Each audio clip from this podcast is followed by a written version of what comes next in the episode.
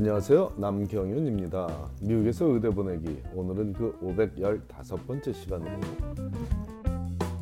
통합 과정을 통한 의대 진학과 Pre-Med 과정을 통한 의대 진학에 관한 제 견해에 대해 답을 드리도록 하겠습니다.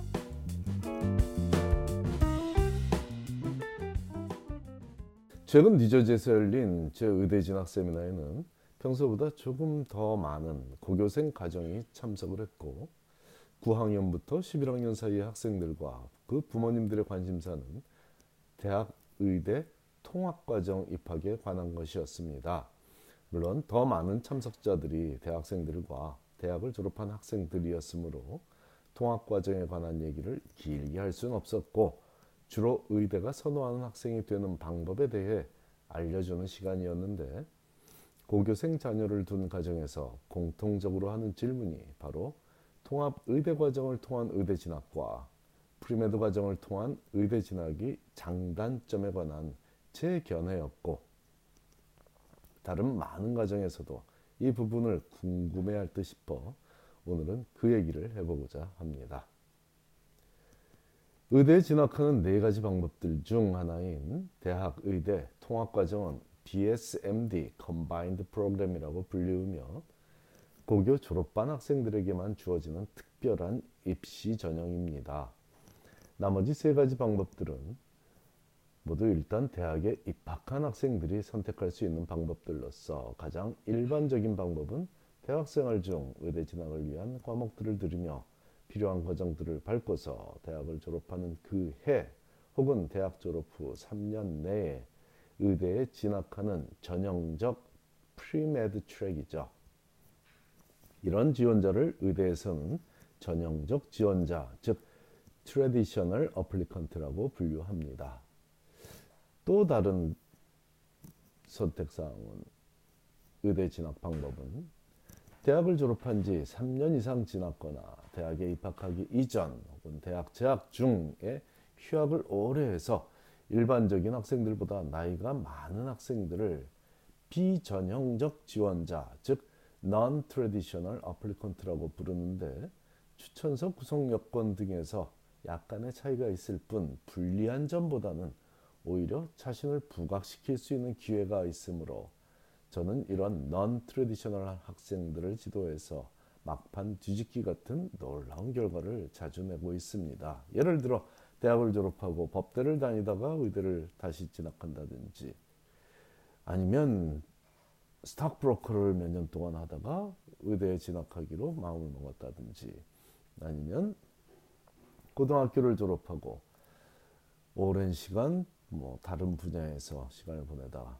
나중에 대학에 진학하면서 Pre-Med track을 밟았다든지 이런 non-traditional 방법 그런 것들 전혀 불리하지 않다는 얘기를 어, 이 자리에서 확실하게 드리고 나중에 기회가 되면 넌 트레디셔널로 어, 그 성공적인 의대 진학을 했던 학생들의 경우를 모아서 소개해 드리도록 하겠습니다. 자, 그 그리고 또 대학에 진학한 학생들이 의대에 진학할 수 있는 마지막 방법. 대학 2학년 때 의대 지원해서 합격할 수 있는 의대 조기 전형 제도가 있고 이는 Early Assurance Program, 즉 EAP라고 불리고 있습니다.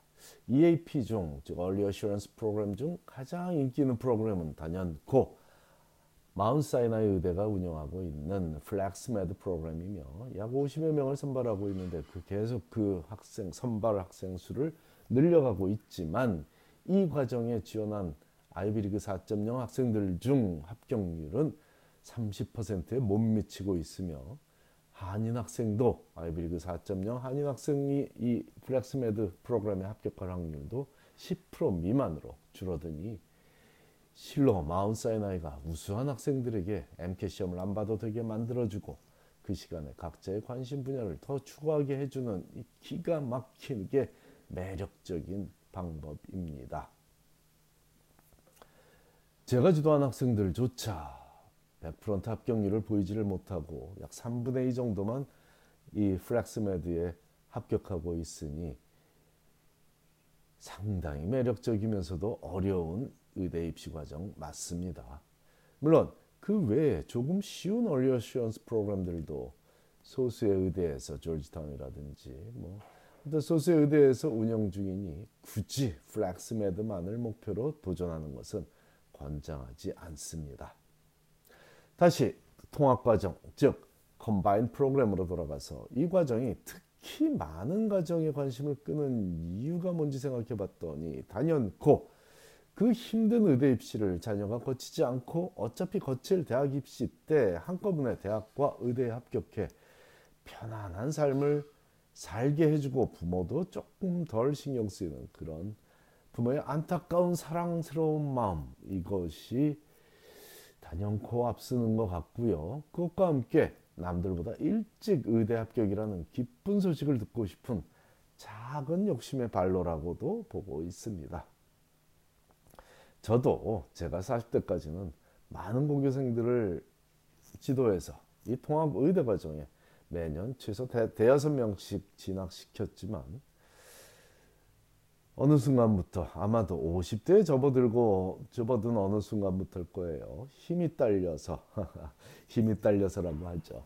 한 해에 한 명만 극도로 선별적인 인터뷰를 거쳐 받아주고 있으며 그러다 보니 통합과정 진학 성공률은 과거의 약 95%보다 더 나아졌으니 아마도 선택과 집중의 결과로 보입니다.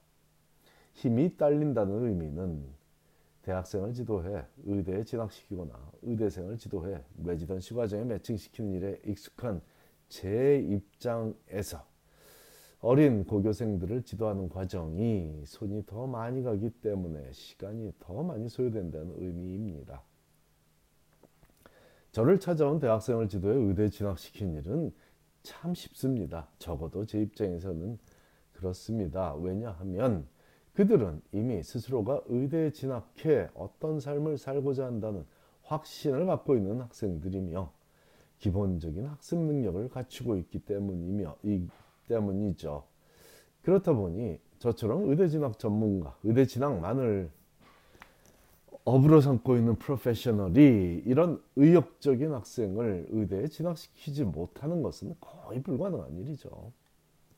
하지만 고교생들의 경우에는 자신이 무엇을 원하는지 확신이 없는 경우가 대부분이며 이런 현상은 전혀 이상한 일이 아니지 않습니까? 통합과정 진학을 위해 저를 찾아오는 때가 9학년 되면서 혹은 9학년을 마친 시점이 대부분이니 굳이 나이로 따지자면 15살 즈음인데 15살 즈음에 자신의 미래를 확신하며 그것만을 위해 정진하는 것이 오히려 생소한 일이라고 저는 믿습니다. 제가 지도하는 고교생들의 숫자를 대폭 줄인 이유는 힘이 딸린 것도 사실이겠으나 이런 학생들에게 최면을 걸어 통합과정에 진학시키고 그 합격률에 오만함을 느꼈던 시절이 제게도 있었다는 사실에 대한 부끄러움을 느낀 어느 한순간 이후이며 반성하는 마음에서 더 이상 통합과정에 진학하였다는 학생을 적극적으로 받아주지 않고 있습니다. 물론 세월이 흘러 물론 세월이 흘러도 제게 활발히 연락하며 감사를 표하고 또한 삶의 순간순간들을 함께 공유하는 학생들 중 가장 많은 부류는 하버드 의대에 진학시킨 학생들이 그 일부이고 non-traditional track을 거쳐 의대에 진학시킨 학생들이 또 그 한 일부이며 Combined Program을 통해 의대에 진학시킨 학생들 중 일부가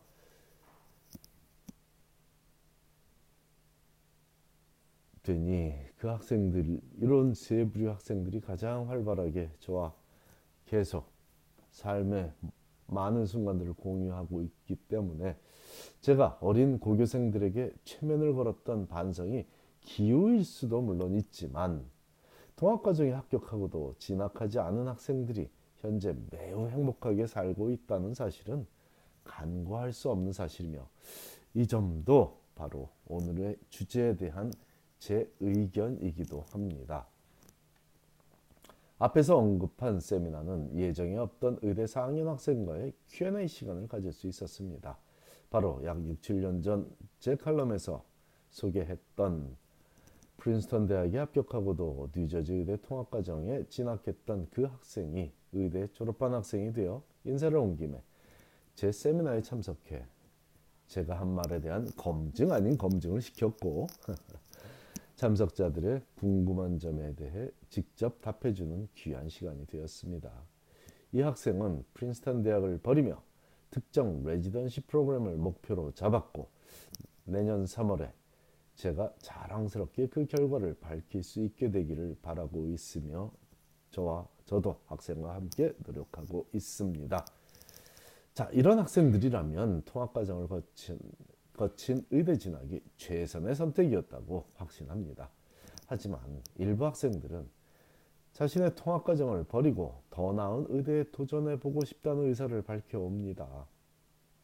물론 이런 학생을 돕는 일은 저는 하지 않지만 이런 학생이 여러 명이었으므로 제가 적극적으로 통합과정 진학을 돕지 않게 된 결정적 계기가 되었습니다. 결정적 계기 중 한 축이 되었습니다. 의대를 쇼핑하는 기분으로 통합과정에 도전하고자 한다면 옳지 않다고 믿기 때문입니다. 만일 자녀의 뜻이 아니고 부모의 뜻이 100% 반영되어 통합과정에 도전하고자 한다면 멈추라고 권하고 싶습니다.